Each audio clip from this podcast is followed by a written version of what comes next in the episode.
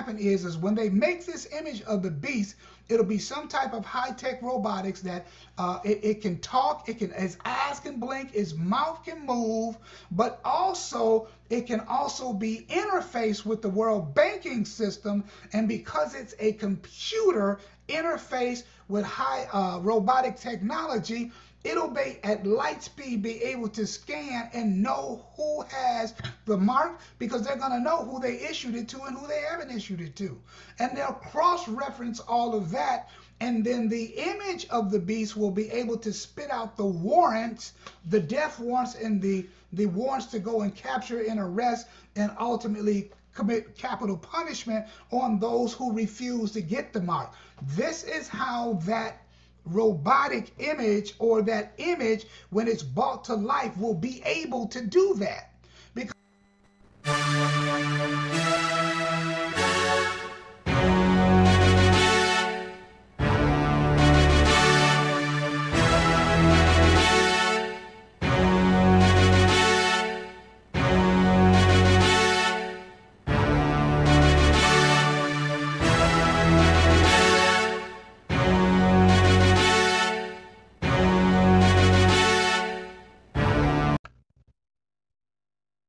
Praise the Lord, everyone out there in YouTube, podcasts, and Facebook land. This is Dr. Dennis James Woods, and we're here one more time with the Revelation Revolution podcast. We just thank God for all of you tuning in to this exciting episode. And we're going to be, uh, I'm going to uh, uh, do depart just a little bit from what I said from our last lesson. Uh, instead of doing a sequence of events, what we're going to do uh, in this segment, ladies and gentlemen, is a detailed study on the mark of the beast. Um, and I feel this is a necessary study that has to be done. There's a lot of mystique and mystery and misinformation uh, concerning the mark of the beast and what it means and all of that. And you know, whether it's a computer chip and all of that. We'll we'll just what we're going to do is we're going to go to the Bible and look and see what the scriptures say, and then that way we can have a good understanding of what the mark of the beast will be, what it will mean, and what it what it will entail in detail in the name of Jesus. So right now, let's just have a word of prayer, and then we're going to get into our lesson. Heavenly Father, in the name of Jesus, Lord God, we thank and praise you, Lord God, for your love, mercy, and grace. We thank you, Lord God, for allowing us to do another lesson on the Revelation Revolution podcast. We pray for everyone that is going to be engaging and listening to, uh, and vi- uh, viewing this video, uh, this podcast, Lord God. We ask you to bless them, increase their understanding, their wisdom, and their knowledge concerning the things to come, Lord God.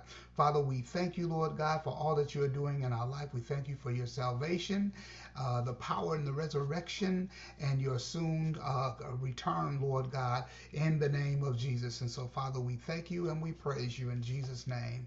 Amen. So uh, before we get started, we'd just like to make announcements that we are making a great headways on my commentary. Uh, my review team and I just met this uh, past Monday. Uh, it is uh, uh, July 19th, 2023. And they are engaging with the material, and their, their reviews have just been in very, very, very encouraging. some of the our committee were just saying how that uh, what they were learning about Revelation from the perspective that God has given me to teach it uh, is just revolutionary. It was eye opening. Uh, some of the comments that say they had never seen or understood this in Revelation before. Ladies and gentlemen, the commentary that I'm writing, a verse by verse commentary, is a, a very, very unique work. Now, I'm not coming out of the yellow pages or left field and just coming up with just wild interpretations. Most of it is very standard, uh, but a lot of it is coming not coming from a dispensational point of view uh, that the church is already gone, the church is not mentioned. Those are not the premises that I uh, proceed with in the book of Revelation. Uh, I teach that the book of Revelation was written to the church, for the church, and is about the church. I teach that the uh, the tribulation, the saints that are typically called the tribulation saints is the church. Uh, glory to God. And so dispensationalists would have a conniption and disagree with that. But there's a lot of reasons why we are challenging the traditional position that basically came uh, to the United States in the 1830s the uh, uh, the early part of the 19th century, uh, bought over by John Nelson Darby and then spread by other key individuals here in America. Uh, and dispensationalism just has become the uh, the predominant prevailing interpretation of how the rapture would go down and all of that. So that's why this program, if you look behind me, is Revelation Revolution, because we are uh, giving a completely different model of interpreting the uh, uh, understanding the book of revelation in regards to the fact that it is about the church i teach glory to god that the tribul the, the so-called tribulation saints the so-called tim lahaye left behind folks are really the greatest group of christians that has ever lived and the reason why i say that those revelation 13 saints the reason why i say that is because revelation 12 and 11 says, They loved not their life. They overcame the Satan by the blood of the Lamb and the word of their testimony, and they loved not their lives unto the death. These are sold out, full of fortitude, full of faith, filled with the Holy Ghost, refusing to bow to Satan, refusing to take the mark of the beast and uh, saying, hey, listen, if it costs me my life, so be it. If it costs my, my family's life, so be it. If it costs me my job, my reputation, and everything, I'd rather have Jesus than silver or gold. And so that's what this group of saints is all about. And this is why Revelation celebrates them. Now, let me just drop this on you. Um, it's no, there is no doubt about it, ladies and gentlemen the people that pre-trib calls the tribulation saints is no doubt about it. And which i do not call tribulation saints i actually call that the church. The it's no doubt about it. These people go to heaven. These people are saved. These people have eternal life.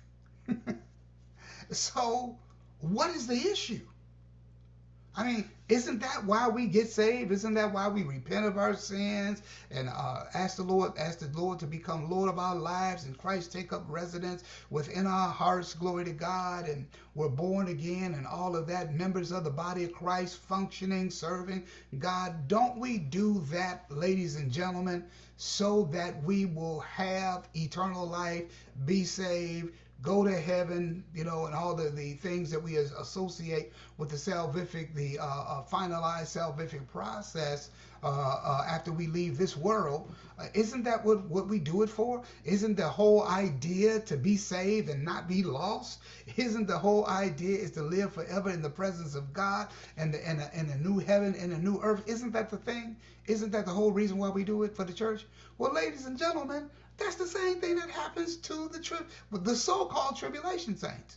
So if they go to heaven, just like just like the church, if they're saved, just like the church, if they have eternal life, just like the church, and they and all of these things, that that's what I'm saying, ladies and gentlemen. Then what is the issue with being a tribulation saint?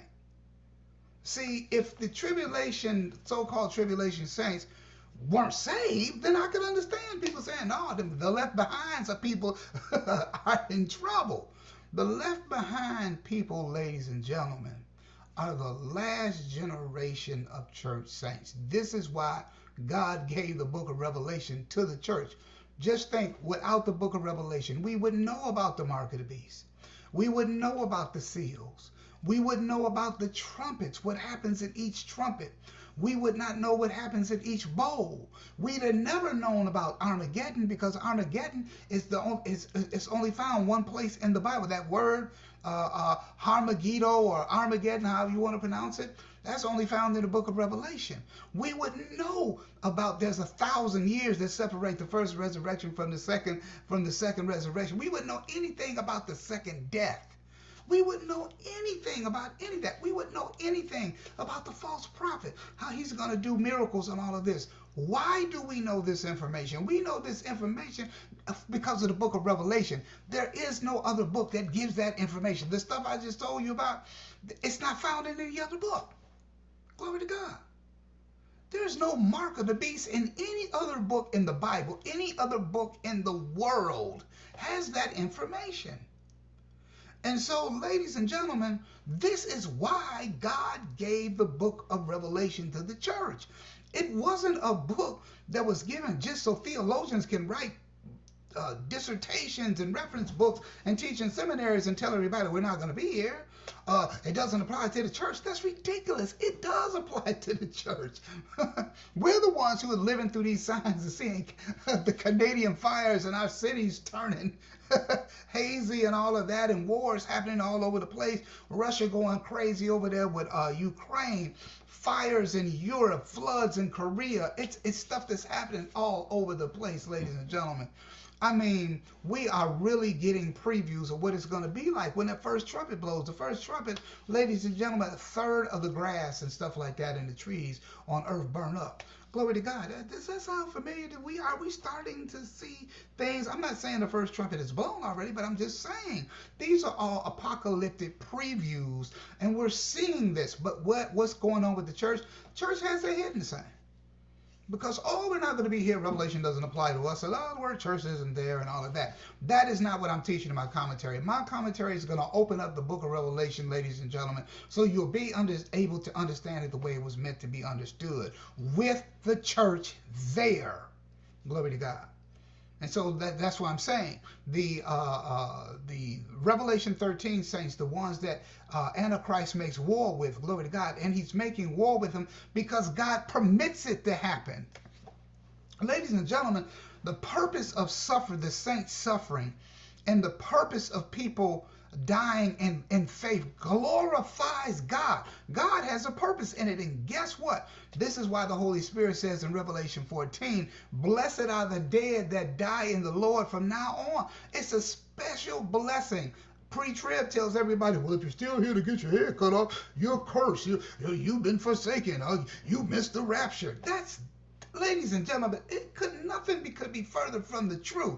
And I want you to understand that so that you will have a right perspective. So listen, my commentary is going to deal with all that verse by verse, go through the whole book, ladies and gentlemen, from a pre-wrath perspective. Pre-wrath different than Marvin Rosenthal and uh, and all of the other uh, uh, people that uh, uh promote the uh, pre-wrath uh, position. I'm not connected with them. I don't know any of them. I, I, I, did speak to Marvin Rosenthal on the phone years ago when my first book, Unlocking the Door, The Key to Biblical Prophecy, came out in 1994.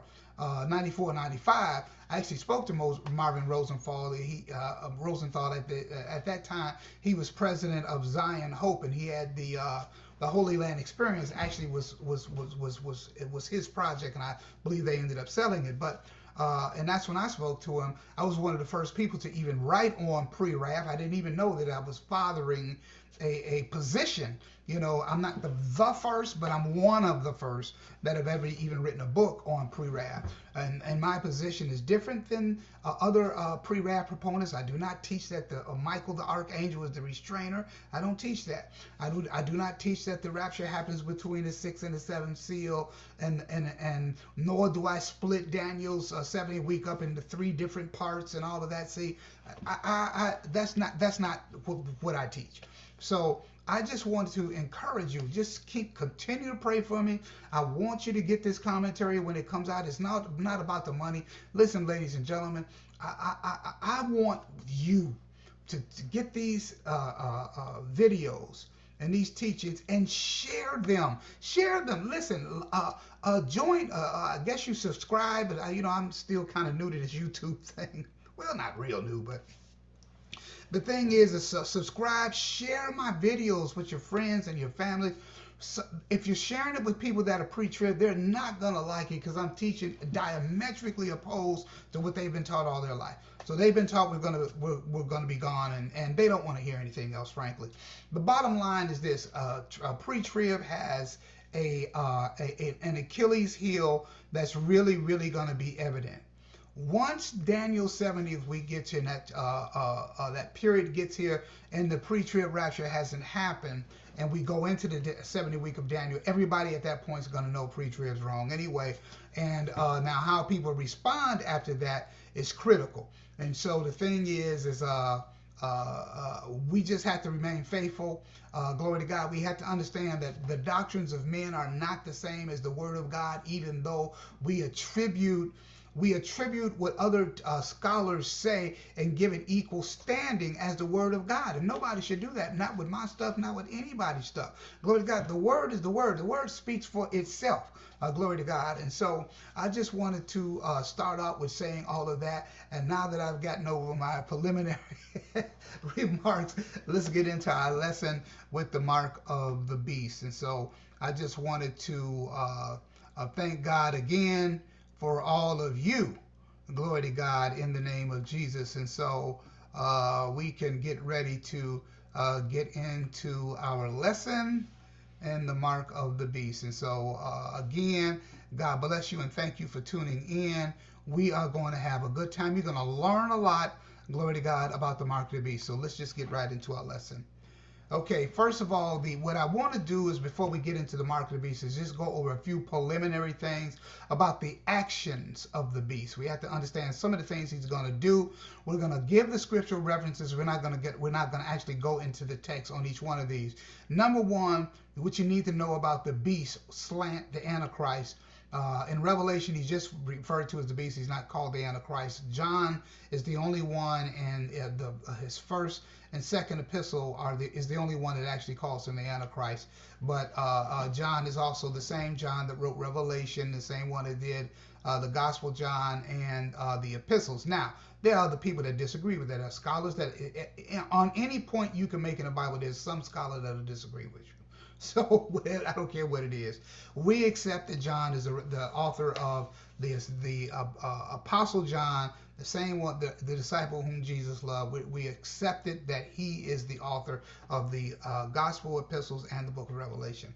So uh, uh, according to the Book of Revelation, uh, he receives, or the beast receives his power directly from Satan. That's Revelation th- 13 2. the world will worship the beast the world is going to worship the beast. Uh, that's Revelation uh, 13 4. Um, the, the, the beast will also speak great things and blasphemies against God. Now we find that in Revelation 13 5 and Second Thessalonians chapter 2, verse 4, and Daniel 7 and 8.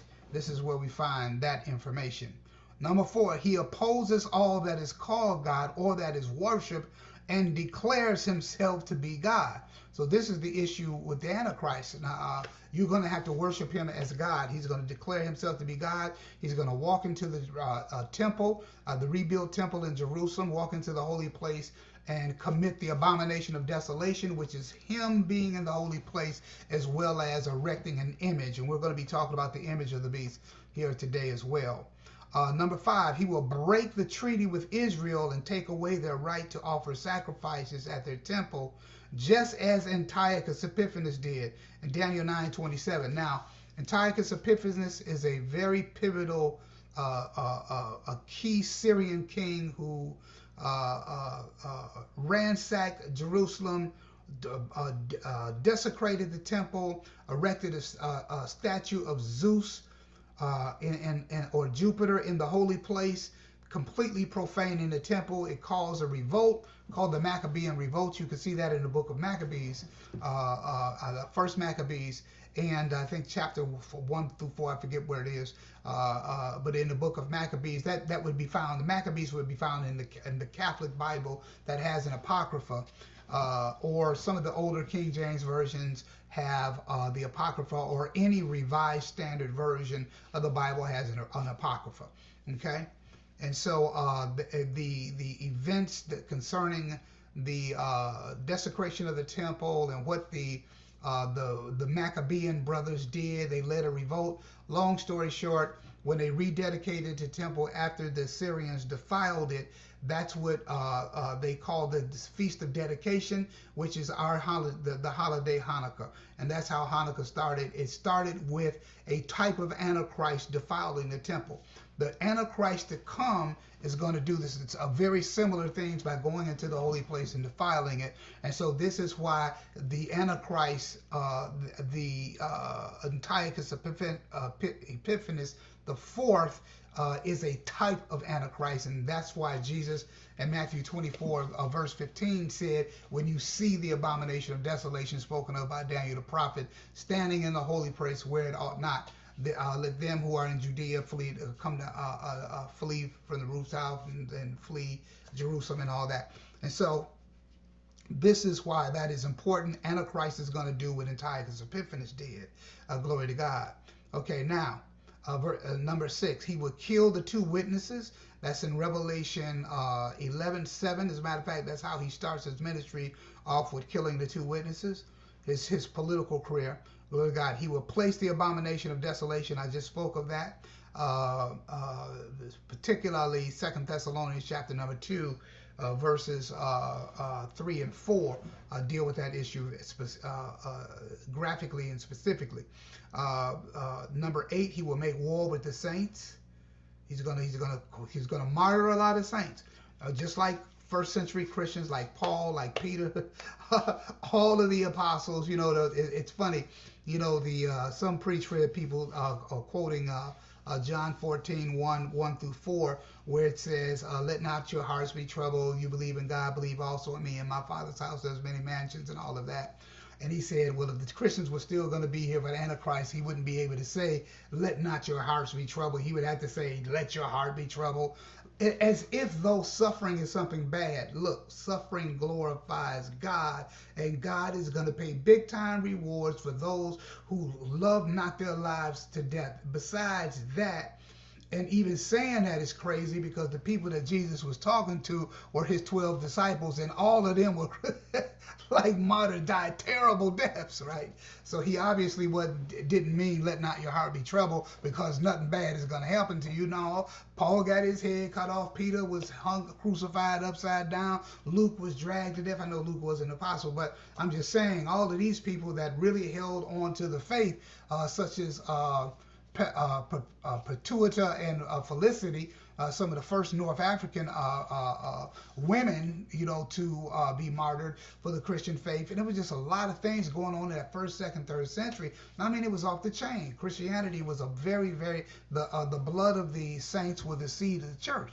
And so uh, uh, there was a lot of that going on. But this is how the church has always been. Right now in the world, there's more people in the 21st century that have been martyred than any other time in, in, in the history of Christianity.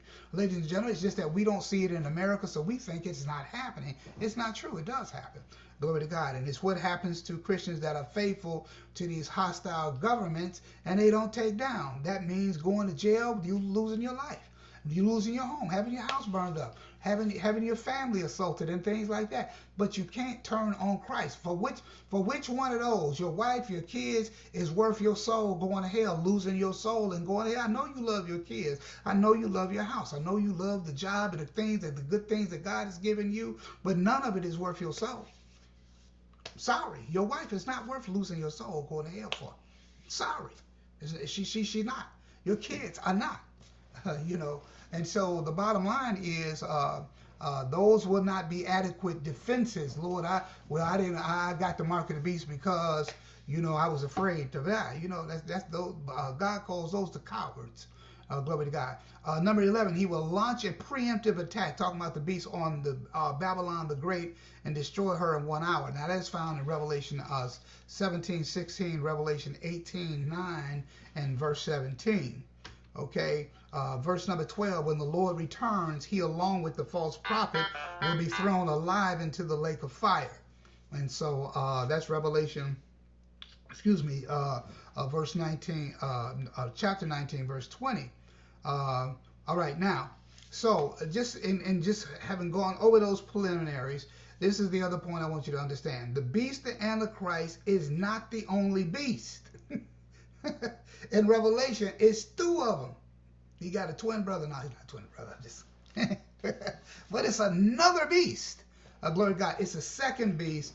That second beast is also known as the false prophet. So let's get into the second beast and who and what he is. Glory to God. Because there's a lot of people that don't understand the role that the false prophet plays in this whole scenario. So what we'll be doing is we're going to read and start reading. This is uh, Revelation chapter 13, verse number 11, and we're going to look at this, ladies and gentlemen, from the New American Standard Bible. So it says, Then I saw another beast. I've got it highlighted there in white so you can see it. Coming up out of the earth and he had two horns like a lamb, and he spoke as a dragon. Now, let me just stop right there. He had two horns like a lamb. Now, in Revelation, the lamb is Christ. There's no no doubt about it. The Lamb of God and all of that. We all we all we, we already understand the typology, the sacrificial lamb, that whole thing. We, we understand that. But this false, this second beast, he has two horns like a lamb. So he has the authority of a great religious type of person. So this is why they, he's going they, he's going to be a minister. He's going to be a clergy type of person. And this is why he is also called the false prophet. And so he's not called the false, false prophet here, but he is in other parts of Revelation. So let us continue. And it says, number two, number verse 12, he exercises all the authority of the first beast in his presence. So, in other words, he had the same amount of authority in the earth realm as the first beast. So him and Antichrist had the same same amount of authority. So that means this this religious guy has a lot of power. But he's very, very key in understanding what the beast does and understanding his kingdom. You have to understand the authority and the power that is given to the second beast. The second beast that comes up out of the earth. He had two horns like a lamb. He spoke as a dragon. Now, spoke as a dragon in the book of Revelation. The dragon is Satan. So he's got a, he looks religious, but his message is satanic. Okay, it is deceptive. It is lying. It is hell bound. It is it is destroying, it is corrupting. That's what this means. He exercised all the authority of the first beast in his presence, and he makes the earth and those who dwell in it to worship the first beast. Now the first beast is Antichrist or the beast.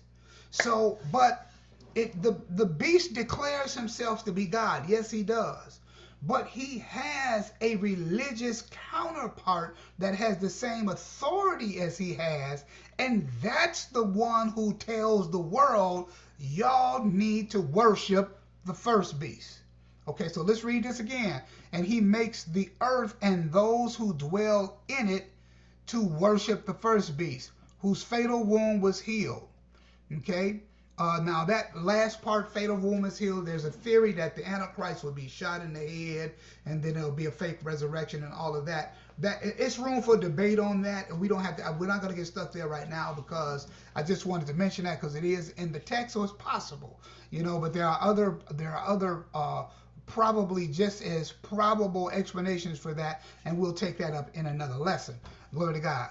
And listen to what it says, verse 13. He performs great signs so that he even makes fire come down out of heaven to the earth in the presence of men. Now, the one, the prophet that did do that was Elijah. When Elijah called for the fire from heaven to destroy the prophets of Baal, you know that that that happened. And so the false prophet is going to be able to do uh, uh, lying wonders, false signs, false miracles, whatever you call them, miracles. You know, it, it, might not be a godly miracle, but it's still a miracle. These these these these boys have power. Now there's no, no let's not play with that. Glory to God. Satan has power. Satan is able to do things miraculous that are supernatural. That's why everything supernatural is not of God. That's why every spirit is not of God. And these spirits have power. They have power to do things. And we're going to see some of the things that he's able to do. One of these things, he's going to be able to call fire down from heaven. People are going to see it, they're going to be tripped out. So this is why there's two of these people. Now, in regards to the what is called the unholy trinity, ladies and gentlemen, that would be Satan, the Antichrist or the beast, and the false prophet. That's the three. Okay behind all of it is Satan, but Satan is using the uh, beast as a puppet as well as the false prophet. Okay, so he makes he performs great signs so that he makes fire come down out of heaven to the earth in the presence of men. Okay, the next verse. And he deceives those who dwell on the earth because of the signs which he was given which was given him to perform in the presence of the beast, telling those who dwell on the earth to make an image to the beast who had the deadly wound with the sword and has come to life. And it was given to him to breathe to breathe to give breath to the image of the beast so that the image of the beast would be able to would speak and cause as many as do not worship the image of the beast to be killed so now this is deep ladies and gentlemen. This is where we're getting into deep water now. It is important to understand of what happens here. Let's look at the passage again. He deceives those who dwell on the earth because of the signs which it was given to him to perform in the presence of the beast. Now, now this is what it. Listen, very important. It's very important. This next phrase is uh, that I have bolded in white, telling those who dwell on the earth to make an image to the beast. Now, so when the false prophet comes on the scene. He's with the beast now. He's the one who tells the world, y'all need to worship him. The, beast is going to declare himself to be God, but he's going to have a religious person by his side saying, world, y'all need to worship him. Not only that, we also need to make an image of the beast. Now, this image, ladies and gentlemen, as, as those of you that have, might have been studying the Bible for a while, remember in the Old Testament there were many idol gods, but they were always gods that were carved out of wood or, or stone or sil- made of silver and gold, like Diana of the Ephesians and all of that. These are idols. These are things that men make that they bow down and worship. Okay? And so in this case, what happens is, is when he comes on the scene, he is also going to command that an image of the beast be made. Okay, now, once this image is made, oh, glory to God, this is what he's going to do. And it was given to him to breathe, to give breath to the image of the beast. Now, let's just stop right there.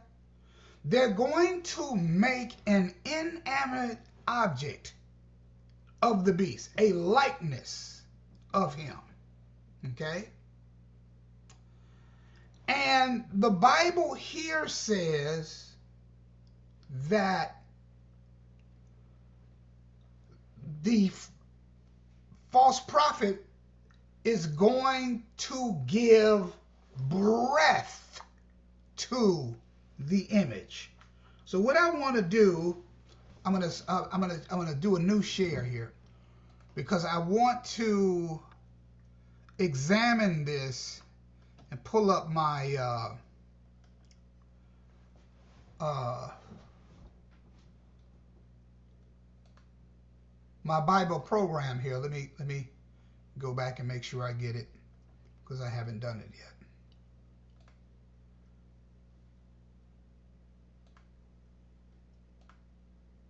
Okay, there we have it. All right, now. So let's go to Revelation. I want to I, I want to show you all this because it's very important, ladies and gentlemen. It's very important. And we want to break this down. What what what is meant by He gives breath to the image of the beast, so we can we can we can we can look at this together with the scriptures. You know how I do it. I, I, I love to come and, and I do it here. Okay, now so this is verse number 15. So let's go. What we're going to do so we're going to do it from the King James because right now I'm in the NASB. So let's do it from the King James. Okay. And he had power to give life to the image of the beast. Now, here's what we're going to do. Let's go to our Greek so that we can understand why the NASB and other versions do, translate it the way they do. So let's go to our Greek Okay. And he says, um, to give life. Now, the word life there, you can see it right there. Okay. The word life. It comes from the Greek word pneuma. Now, you may have heard pneuma in different ways, like pneumatic which means air. Okay? You have a, a those jacks that you see, those jackhammers, those are pneumatic. There's a that's compressed air that's running those. Okay? So pneuma. Pneuma is translated breath, breathe, spirit, or wind. Okay? For example, it means a current of air. It means breath or a breeze, by analogies, figurative spirit. Uh, it also means the rational soul. Okay? Uh, it could mean a vital principle, a mental disposition, or a, a superhuman angel, a demon, or it could be divine, God, Christ's Spirit, the Holy Spirit, or the Holy Ghost, like the Holy Ghost. Uh, so, so there's a there's a wide application for the word pneuma in the Greek, and so the reason why this is important, ladies and gentlemen, is because this is the word pneuma. He gave life to the image. So John uses the word pneuma. So we're going to see why maybe that John may have used this word. Okay, so as we go back to the text, it says, and he had power to give life to the image of the beast. Now listen to what he describes here so that you'll understand where he's coming from that the image of the beast should both speak and cause that as many as would not worship the image of the beast should be killed. So now, here's what happens, ladies and gentlemen. The false prophet comes on the scene and says, in our worship to the beast, in the worship to the beast, not our, because I'm a Christian, I wouldn't worship the Antichrist. And we're gonna we're even gonna get into that. But he says, what I, we want the world to worship the beast, not only worship the beast, but we're going to uh, uh, uh, uh make it, he's going to command that the image of the beast be made. And then once the image is made, the Bible says he's going to give life to the image. And the evidence of that life is the image is able to what? Speak. That the image of the beast should both speak and cause as many as would not worship the beast to be killed. So what John is witnessing an inanimate object being brought to life that can function, it can speak, and it has functionality. What is the functionality? it can cause as many as would not worship the beast or its image to be killed. Now, how in the world could it do that? Well, ladies and gentlemen, John, yes, he used the word pneuma because he is seeing an image that was inanimate, not functioning, and then the beast the false prophet had the power to give life to that image. And the image, after it was given life, was speaking and causing people to die. So now John is observing technological advances that could very well that, that are very well alive today in our society in the 21st in the 21st uh, century. Of, uh, uh, uh, so this is this is an, an amazing thing. The problem is, is John would not have had the language in the first century to describe artificial intelligence. He would not have understood by by an, an image, a robotic, high, uh, uh, high tech robotic features.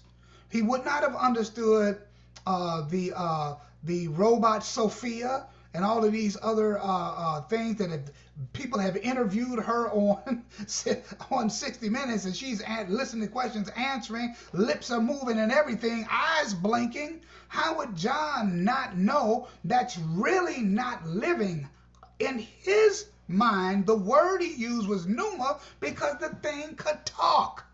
Not only could it talk, it could carry out a functional agenda. So it was inanimate. It was they had to make the image of the beast and then bring it to life. Now today we would understand that this is some high-tech machine learning, artificial intelligence interface with robotic technology that can actually do things and function like a human being, carry on a conversation, John would not have known if he was looking at a high definition television and seeing an image inside a screen. He would not know from a first century perspective that that is a that's not a real human being actually sitting up in the television. How would he know? He wouldn't know. Glory to God. If he was especially being a first century man viewing things that that could only have be uh, uh, uh occurred in the 20 and 21st century. No other no other human generation has ever had technology like this. Nobody in the 15th century, 16th, this these type of things were not available until the 20th century. Now we're in the 21st century, and now we're actually dealing with issues caused by artificial intelligence. And as a matter of fact, this is why the uh, uh, the actors are on strike right now because they're concerned about the studios just taking their uh, image and then putting it on some artificial intelligence and letting one of these AI machines create a whole actor using their image and then they don't have to pay them a dime. Just scan their face and put their image out there. And so uh, and the same thing with artificial intelligence creating music and all of that. See now we're entering a whole nother age ladies and gentlemen where you've got uh, chat chat bt whatever whether it's called that that artificial intelligence, you could tell it to go in and do a sermon on the book of Revelation, give it a verse, it'll give you five points, create a sermon, whole nine yards. We are dealing now in an age, ladies and gentlemen, where technology is off the chain. But John would not have had language to describe this. And so I believe the reason why John used pneuma, because he didn't have a word for computer. He didn't have a word for the internet. He didn't have word for artificial intelligence, nor did he have uh, a word for uh, uh, robotics. All he's doing is relating to what he sees in the vision from a, what is called phenomenological language, which in fact means as it appears to the eyes. And so just and so the whereas the King James uses and he will give life to the image of the beast, life to the image of the beast, then the uh, NASB uh, glory to God, then translates that, and it was given him to give breath to the image of the beast. And the reason why it's breath is because the word pneuma means spirit, and spirit also can mean breath and all of that. It's the only word he could have used from the first century, looking 21 centuries ahead in the future, at least 21 centuries ahead in the future, seeing something that they made, they created, and then now it's talking. Well, John don't understand. He, they, they didn't have electricity. You know, something is dead until you plug it in. My computer died. My phone died. I got to charge charge it. See, that's what we say. If your phone loses power, you says your phone died, right? So it's an inanimate object. It's not working. It's a black screen, you know, and all of a sudden, once you plug it in, give it some light, then you can bring it back to life by plugging it in. So we understand this today. He would not have understood that. And God does not give human beings crash courses on future technology. So in other words, God was not going to tell him what Google was and what is the book of you know I can I can see John asking the Lord. He said, "Okay, Lord, I see all this interesting stuff, but uh, I got a few questions for you. Uh, what is what's a Google?"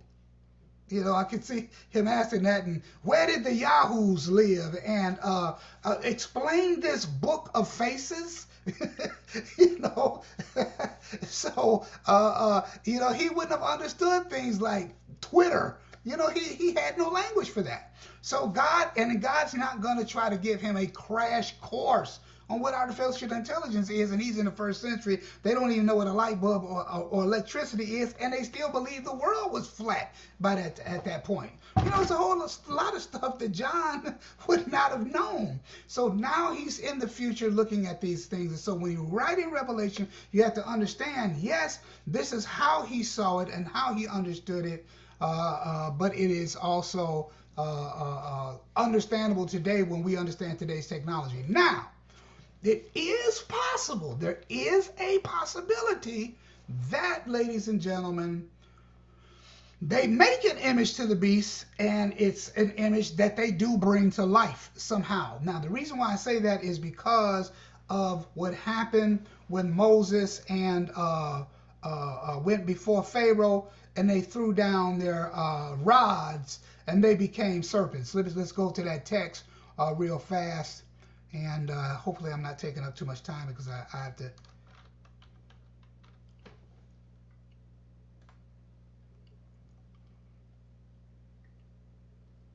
Okay.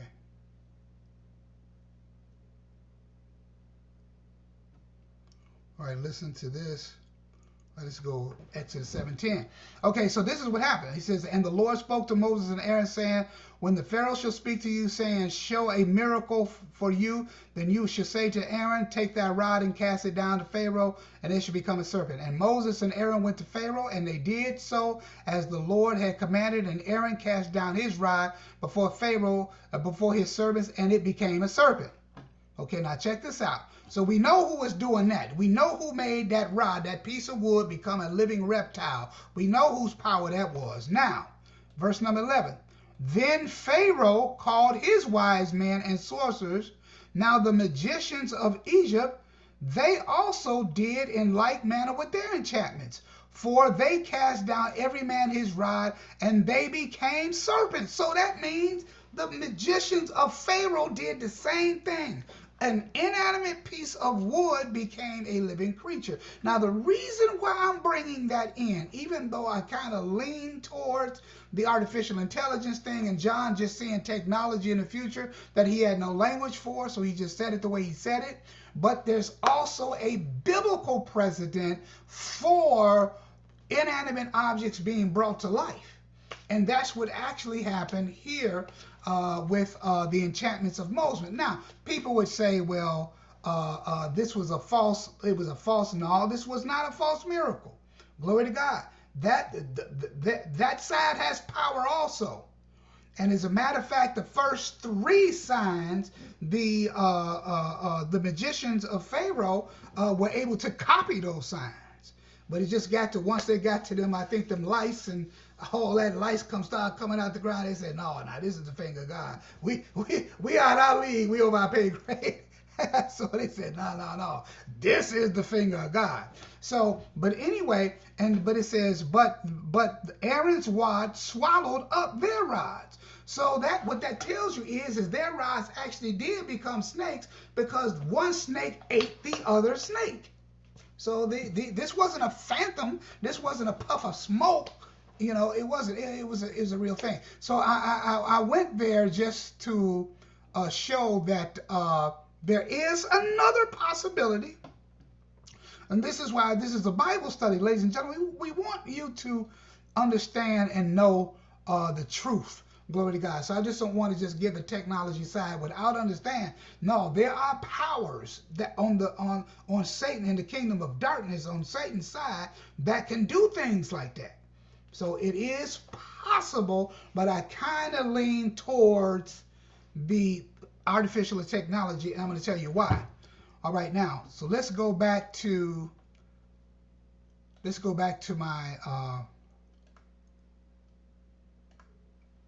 all right now and so so it says and it was given to him to give breath to the image of the beast so that the image of the beast should both speak and cause as many as would not worship the image of the beast to be killed. Now, this is interesting. Now, remember the, the hypothesis that I'm going on is that this is artificial intelligence, this is high tech AI, mechanical, machine, uh, machine learning, all of that type of thing. And the reason why I say that is it says, it says here that so the image of the beast could speak and cause glory to God. Let me let me go back. I'm sorry about that. And cause as many as do not worship the image of the beast to be killed. Now, how would the image know who has the mark and who doesn't? And how would it go about seeing that they get killed?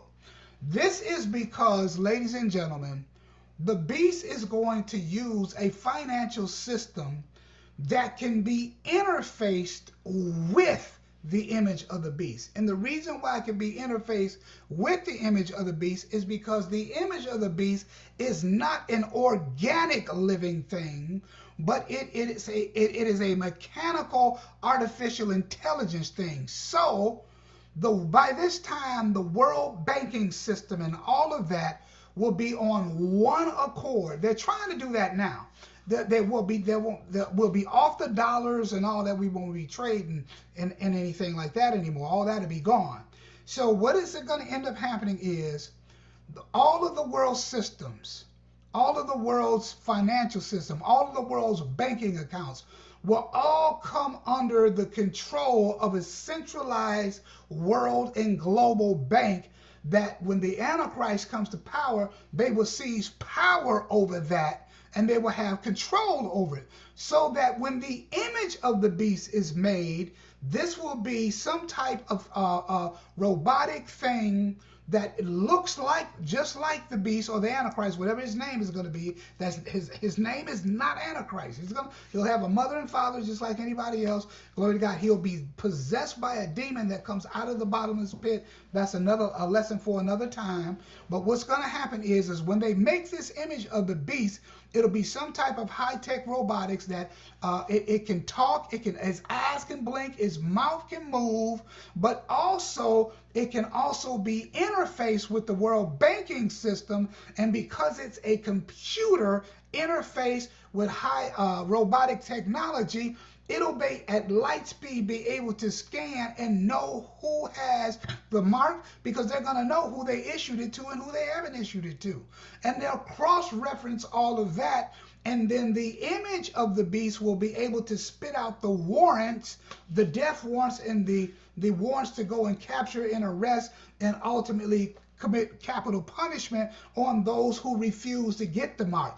This is how that robotic image or that image when it's brought to life will be able to do that because if it's just some organic life like the uh, rods bought brought forth uh, like by uh, Pharaoh's magicians, that that type of life would not be able to know who has the mark of the beast and who doesn't. So this one is going to be a highly intelligent, but it will be uh, uh, uh, uh it will be uh, use the information that is uploaded into it, just like Watson, IBM's Watson. They got these super, super computers that can read a thousand books, a, a, thousand books a second, and it has all this information. I mean, it's just off, off the chain what these things can do.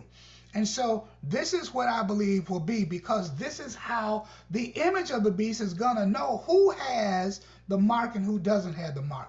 Now, by it being a robotic, uh, uh, uh, intelligent, high tech machine that's not human, that means it won't have any mercy, nor will it have any concern about boy, girl, woman, child, man, cousin, nothing.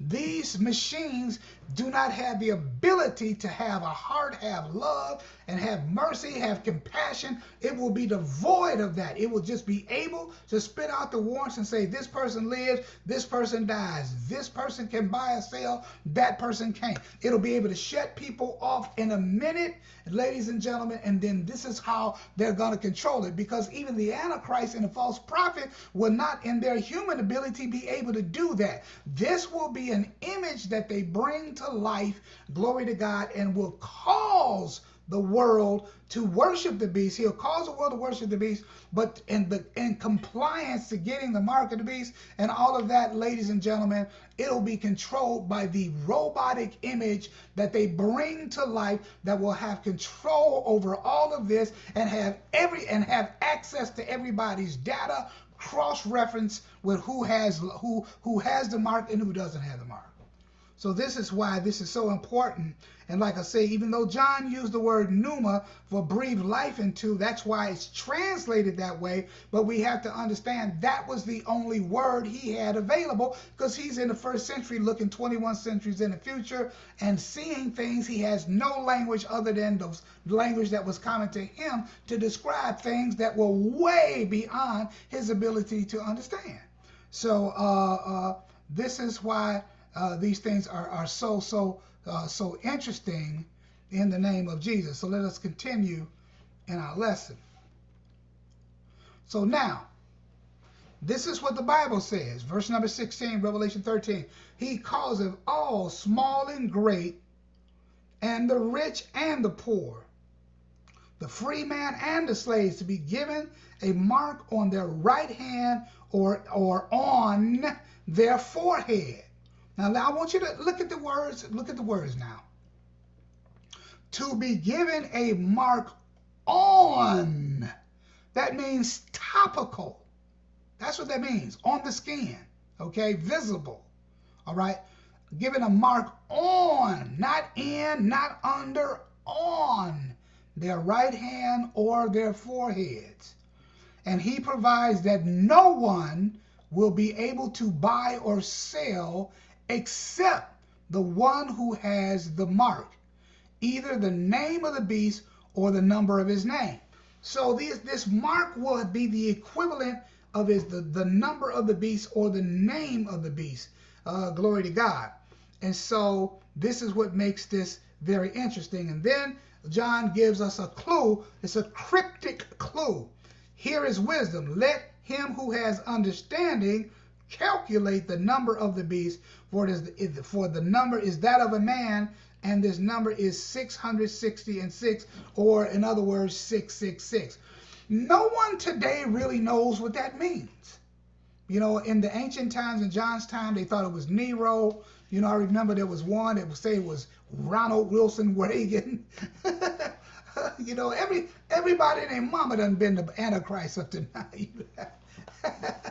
Everybody done been Antichrist. Everybody done been the beast. So, but ladies and gentlemen, these are very specific individuals that you won't be able to mistake them when they get here. Okay, now, uh, uh, and I know pre-trib, some people put this pre-trib, we're going apoplectic. We're not going to be here for the church. Look, we are not pre-trib. I'm not teaching pre-trib. All right, so just don't. if if this is too much for you, well, I understand if you leave, but I hope you stay because you'll learn something. Glory to God. This is why this information's in the Bible. Why do you think God put all this in there? So we wouldn't pay attention to it, or He wanted us to pay attention to it? Information that can be found nowhere else in the world. This information is in your Bible. It's not in the Quran. It's not in uh, the with the Shintos and the Hindus and all them other folk. What they what they read is not in the Jewish Bible. That's the Old Testament. Okay, they don't they don't have this information. They have they have it about Daniel 70 week and some things that relate to the beast, but not about the mark of the beast and all of that. This is it. This has exclusivity to the New Testament. The New Testament has exclusivity to the church.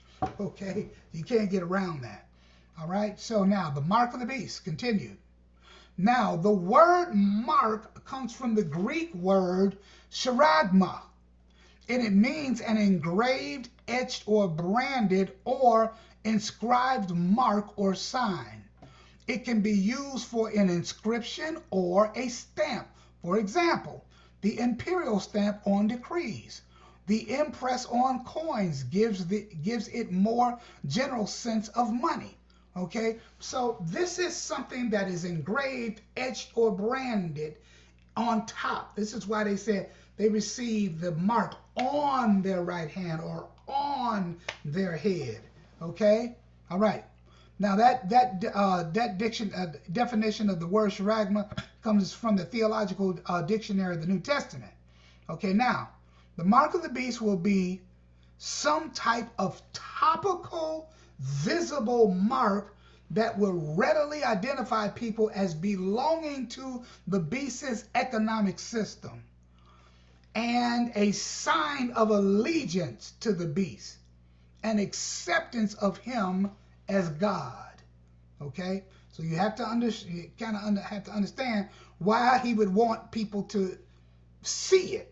This is a, this is not no incognito mark, something under the skin, planted under the skin. That's not that's not what this is.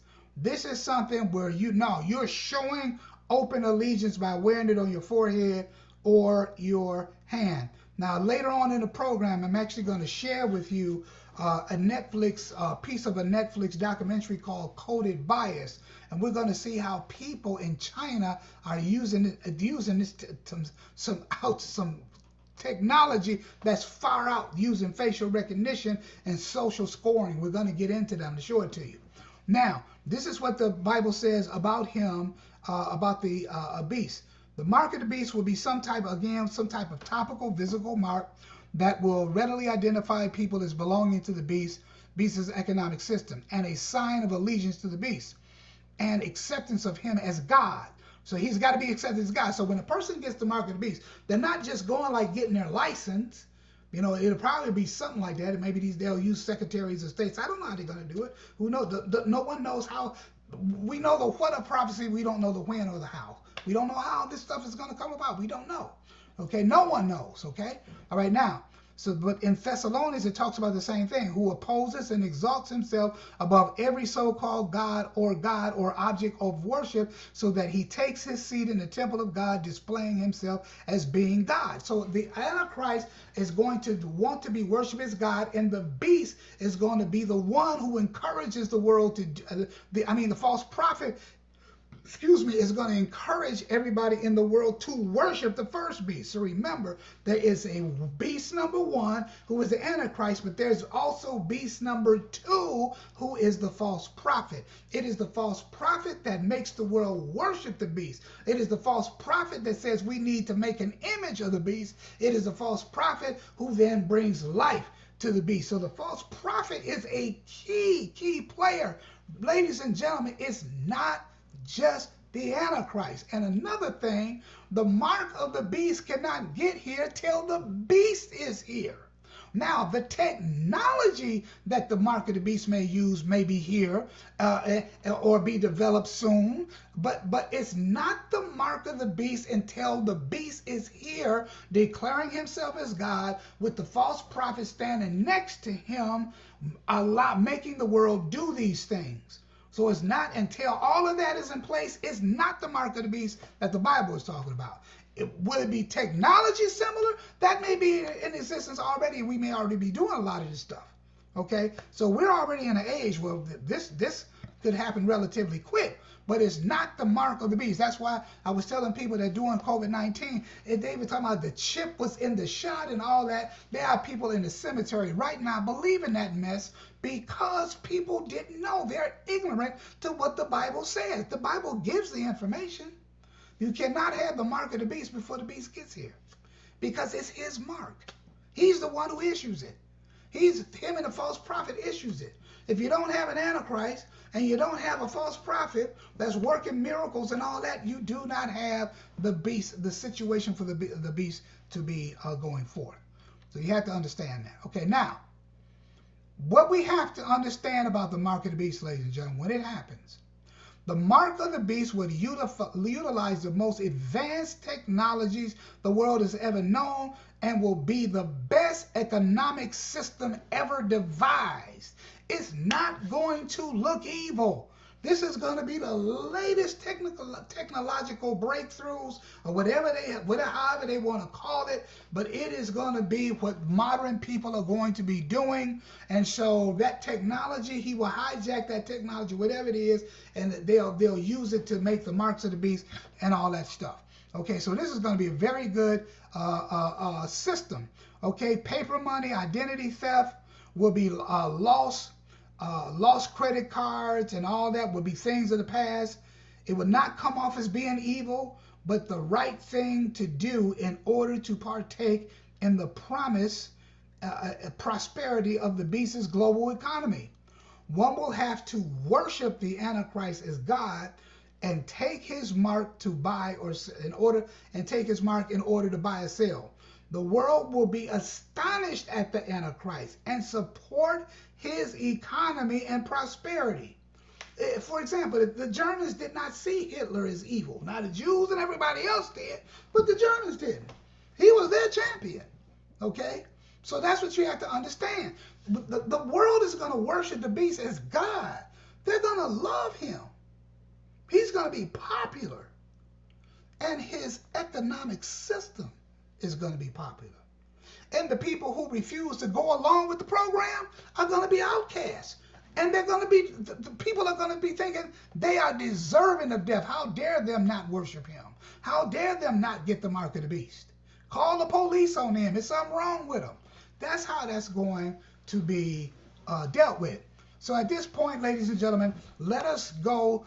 Uh, I just got a, a, a snippet of the uh, movie uh, uh, Netflix uh, documentary called Coded Bias. It's only a couple of minutes. A lot of it you have to read the subtitles because the, the people are speaking in Chinese, but you have to read the subtitles. But you're going to be amazed at what you see in this video.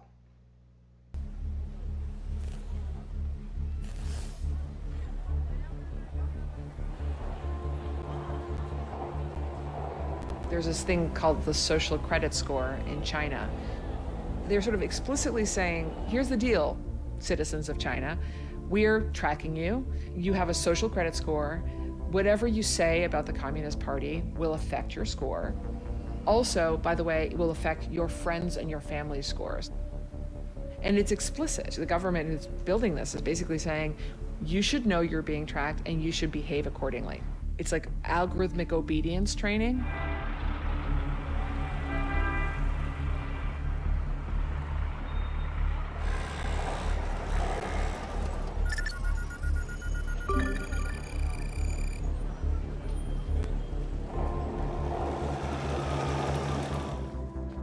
我自己就生活中很多，现在也用了人脸识别系统。像我去逛超市，还有我们小区里的门禁、火车站，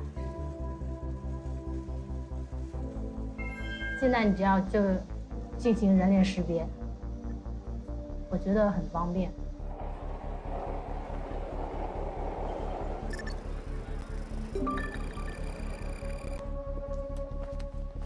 这样整个社会的一个信用机制，我是觉得提高整体人的素质吧。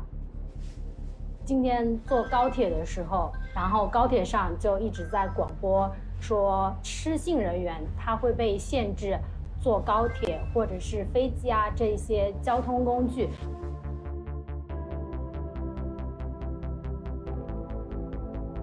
信用机制还有人脸识别其实是相辅相成的，你会去想要去好好经营的，因为你这张脸就代表了你这个人的信用。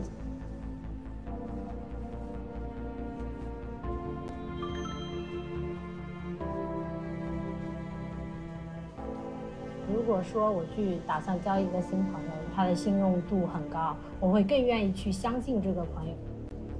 现在我们就可以直接根据这个人的信用分选择相信他，不凭任何我自己的感觉去猜想你这个人，这省去了我去了解这个人，我觉得这点蛮好的。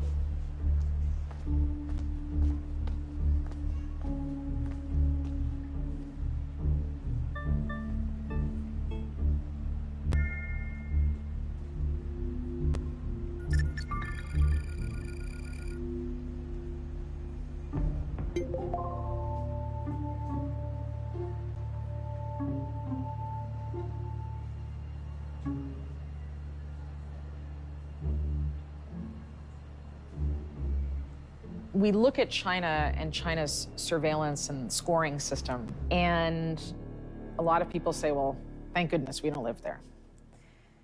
In reality, we're all being scored all the time.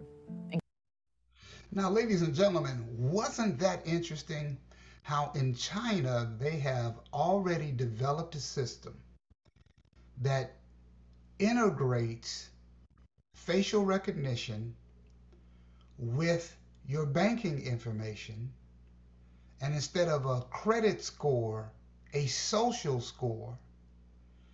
And when you go to a store, your face is scanned. The computer recognizes your face, has access to your bank account. No money is changed hands, no nothing. The lady also mentioned that with the social score, they can control whether you can take uh, if you have a, a good enough score they can use the scores to determine whether you can get on a plane or a train or not. And then she also talked about how if she's going to meet some new guy now they go she, she looks at his social score. Because if you are someone who is compliant with the government you pay your bills on time all that you get a score and from that score, people can judge your character and make determinations about you. So even when she was at the pop machine, and they had the part when she was at the grocery store, it scanned her face, her face appeared on the screen, it, it accessed her account, she paid for the thing, no money changed, no nothing, okay? And then uh, when she was at the pop machine, then it showed two two women at the uh, the different ladies at the pop machine. One was so short she had to jump up for the for the camera to catch her face. But so in China now they have completely integrated all of this into their system and this is what they're using. So this is the type of technology that the mark of the beast will use. And for when the mark of the beast comes out, instead of it using just a total facial recognition, it'll just scan the mark. And just so you you just watched how something like the mark of the beast could happen. Uh, and the technology exists already. It's already here. So now, uh, uh, so now we can understand uh, how all of this can come together. What's going to be needed now is all the banks need to come need to come together, and everybody have access to that, and then eventually a, a worldwide totalitarian government, such as the Beast's government, uh, would need to be in place and all that. So we have a ways to go, but certainly we are looking at the technological advances that would allow the uh, mark of the beast to be functional, where he scans your right hand or your forehead uh, where you don't have to worry about jumping up and seeing the camera because as, as, a matter of fact that's one of the problems with the facial recognition. If the camera is like uh, put up too high then a short person would be able to do it. Well you do, you do away with that if you put it on their forehead or their right hand. So then you then you don't have to worry about it. The hand can be scanned as opposed to trying to get all of your face and uh, that type of thing. And then you don't have worry about short, tall people and all of that, and bending down and trying to get your face lined up. So you wouldn't have to do that with the market of the. The Mark of the actually will be even a little bit more efficient than that. So therefore, now we're seeing how all this could happen. And I just think that's an interesting thing. Back to our lesson. Wow, wasn't that something? I tell you, that technology of the things they're doing over in China are off the chain. That is just off the chain, ladies and gentlemen. So now, again, we're dealing with the false prophet.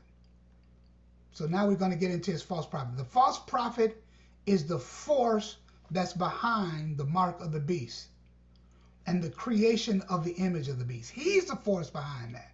Very key player, okay?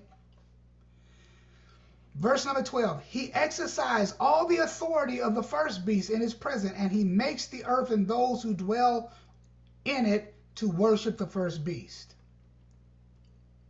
Verse 14 He performs great signs so that even so that he even makes fire come down out of heaven to the earth in the presence of people. Glory to God. Just imagine something like that happen. Somebody been able to call down fire from heaven. That's going to blow people away when they see that. Okay? All right, now, so the image of the beast. And he deceives those who dwell on the earth because of the signs which it was given to him to perform in the presence of the beast, telling those who dwell on the earth to make an image of the beast who had the wound with the sword and did come to life. And it was given to him to give breath to the image of the beast, so that the image of the beast would both speak and cause as many as would not worship the image of the beast to be killed. Glory God. We just recapping here. So now, when now Daniel the prophet gives us some very inf interesting information about this. Listen to what he says here. This is Daniel chapter 12, verse number 11, NASB.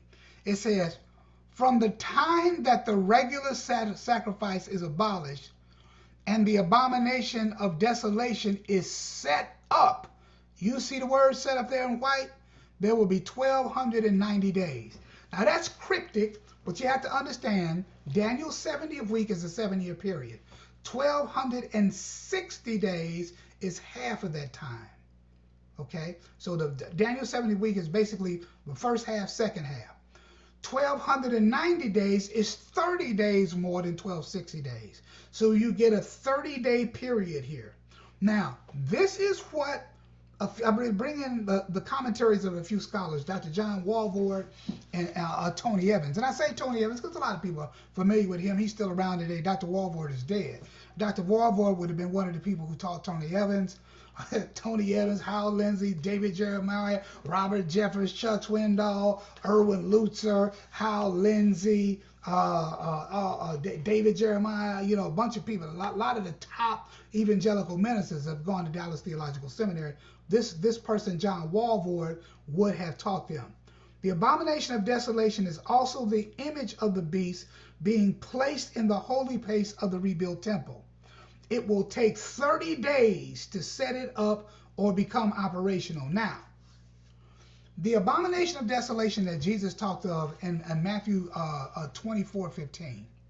Jesus said, And when you see the abomination of desolation spoken about Daniel the prophet, Daniel here in Daniel 12 talks about the abomination of desolation. That's when the Antichrist walks into the temple of God, declares himself to be God. Second Thessalonians chapter 2, verse 3 and 4.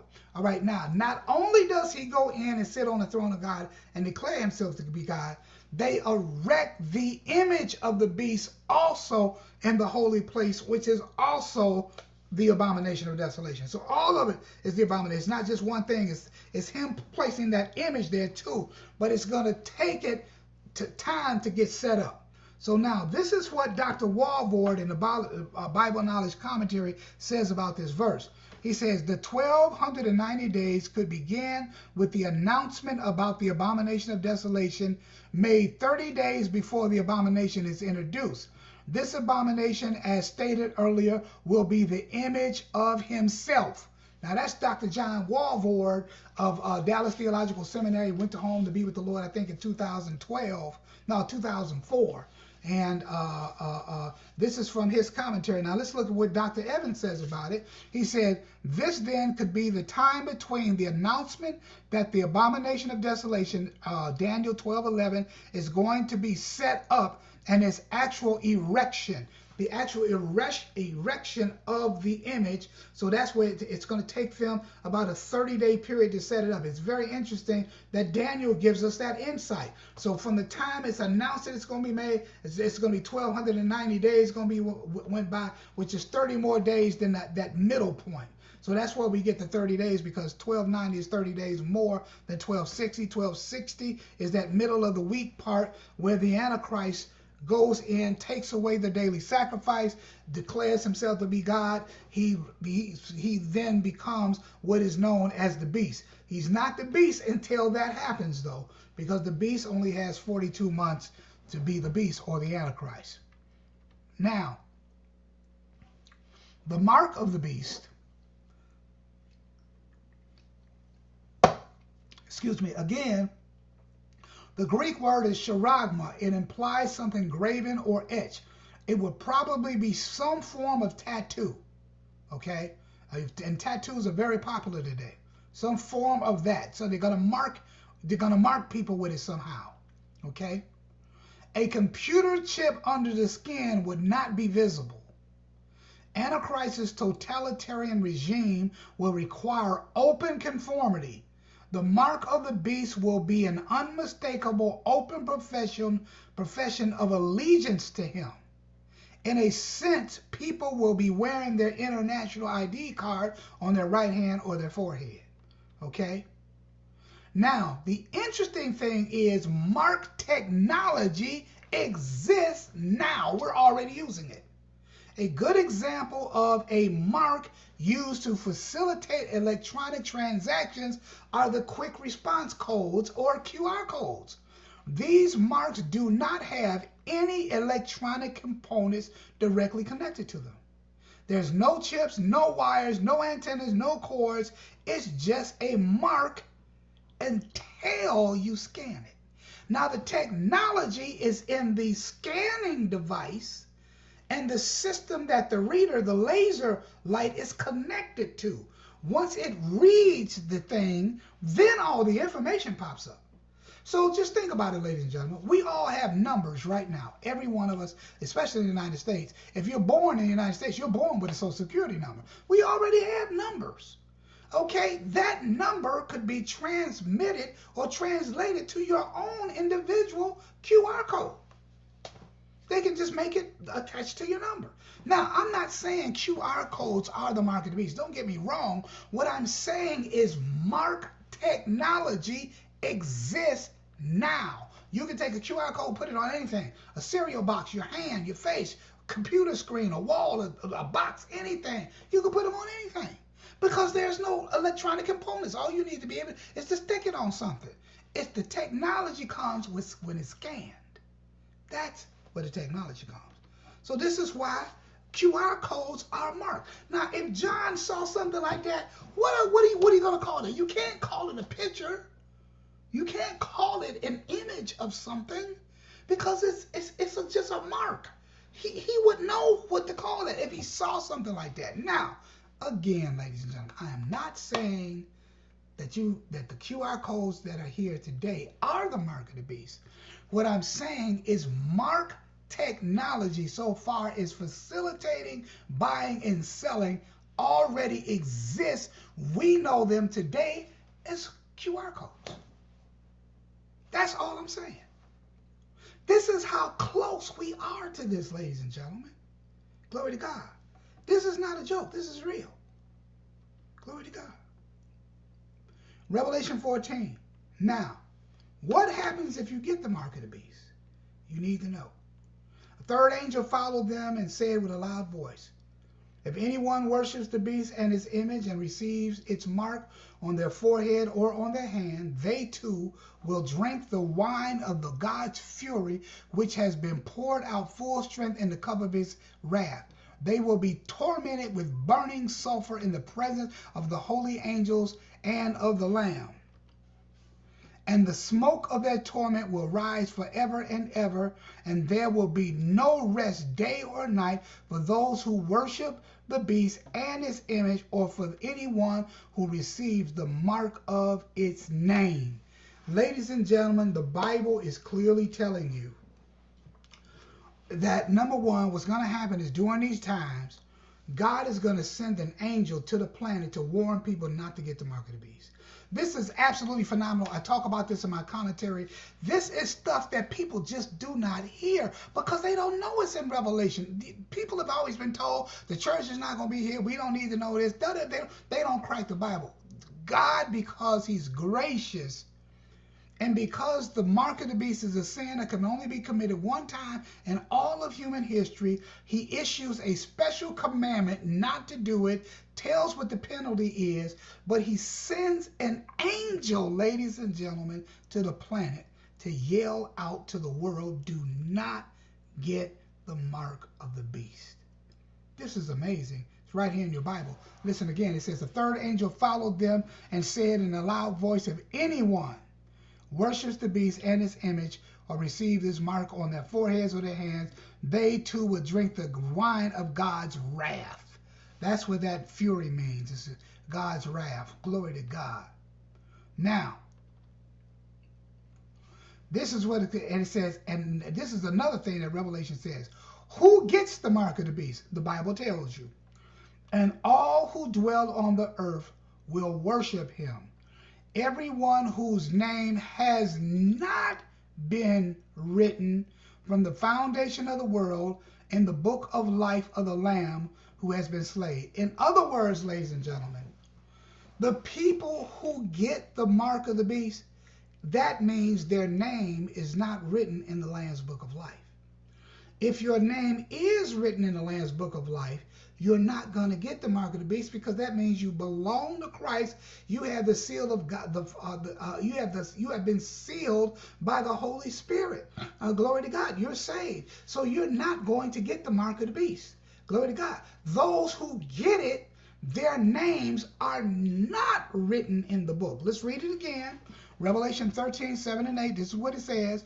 All who dwell on the earth will worship him, being the Antichrist, the beast, everyone whose name has not been written from the foundation of the world in the book of life of the Lamb who has been slain. So it's telling you right there, if you get the mark of the beast, that's because your name is not written in the Lamb's book of life. Now, this is what's going to happen to the people whose names are not written in the Lamb's book of life. This is Revelation chapter 20, verses 12 through 15, NASB. This is what it says And I saw the dead great and small, standing before the throne. And the books were opened. And another book was opened, which is the book of life. And the dead were judged from the things that were written in the books according to their deeds. Ladies and gentlemen, every word, thought, or deed is recorded. And on this judgment, which is not for the church, which is not for the righteous, this is the judgment of the wicked. Glory to God every word, thought, deed is written down. Glory to God. So if you sin just one time, you go to hell. That's it. If you don't have a Savior, see, this is why being saved is so important. Saved from what? Saved from this. What you saved from? Glory to God. And I saw the dead, small and great, standing before the throne, and books were open, and another book was open, which is the book of life. And the dead were judged from the things which were written in the books according to their deeds. So all of their works are recorded. Jesus said you will give account for every jot or tittle, every every idle word. Okay? And the sea gave up the dead which were in it. Death and Hades gave up the dead which were in them. And they were judged, every one of them, according to their deeds. Listen to this, ladies and gentlemen. Then death and Hades were thrown into the lake of fire. This is the second death, the lake of fire. And if anyone's name was not found written in the book of life, he was thrown into the lake of fire, ladies and gentlemen. That's the final destination of those who reject the gospel, reject Jesus, get the mark of the beast, and all of that. Why is all of this in the Bible, ladies and gentlemen? Why is it here? Because God wants us to know, ladies and gentlemen,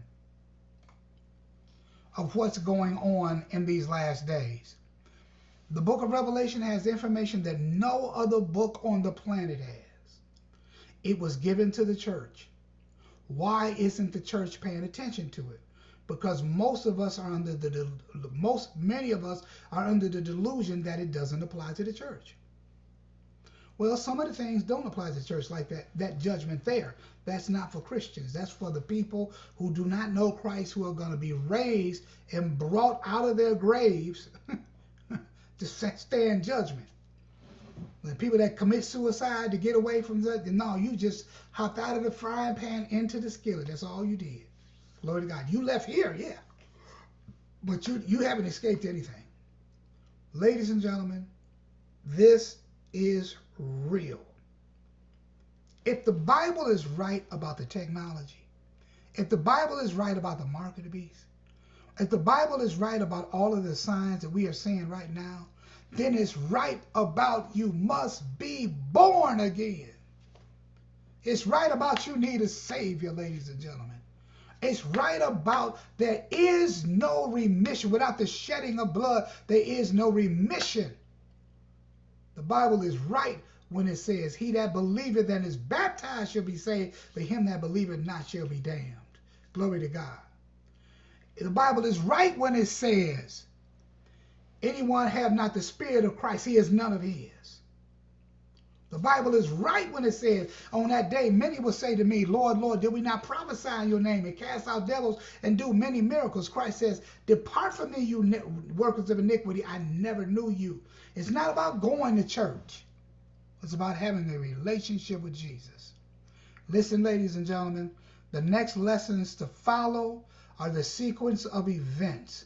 Glory to God. We're going to be covering Revelation 13, 14, and 15.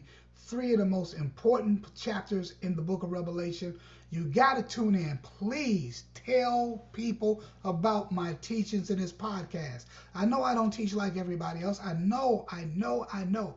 But ladies and gentlemen, I'm gonna I back up everything with the scriptures, and also, ladies and gentlemen, it's going to be in my commentary. Glory to God. It'll be coming out hopefully in 2024, Lord willing.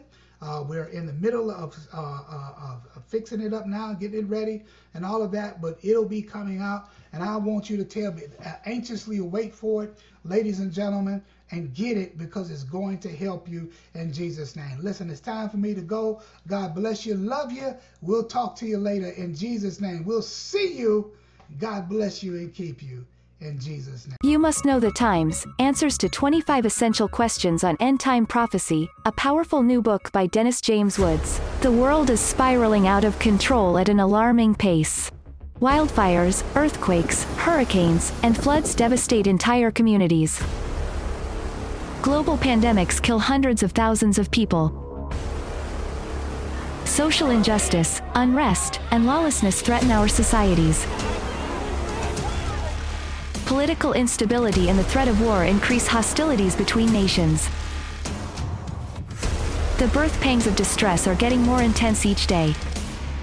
The question is, what do all these things mean, and where is this world headed? Unfortunately, at a time when people need answers the most, many do not know about the end times. You Must Know the Times, Answers to 25 Essential Questions on End Time Prophecy, is an eye-opening book that is specifically designed to educate readers on a wide range of subjects concerning the last days. This book will equip you to discern the times in which we now live. You will learn what the Bible says about the signs of the times, the conflict in the Middle East, the tribulation period, the nation of Israel, the mark of the beast, the Antichrist, the Battle of Armageddon, the rapture of the church, the return of the Lord, and many more essential topics. Discover the powerful message the book of Revelation has for Christians, and the perils that await a rebellious world. The Lord warns, Look, I am coming like a thief. The one who is alert and remains clothed is blessed. Therefore, it is vitally important that you must know the times.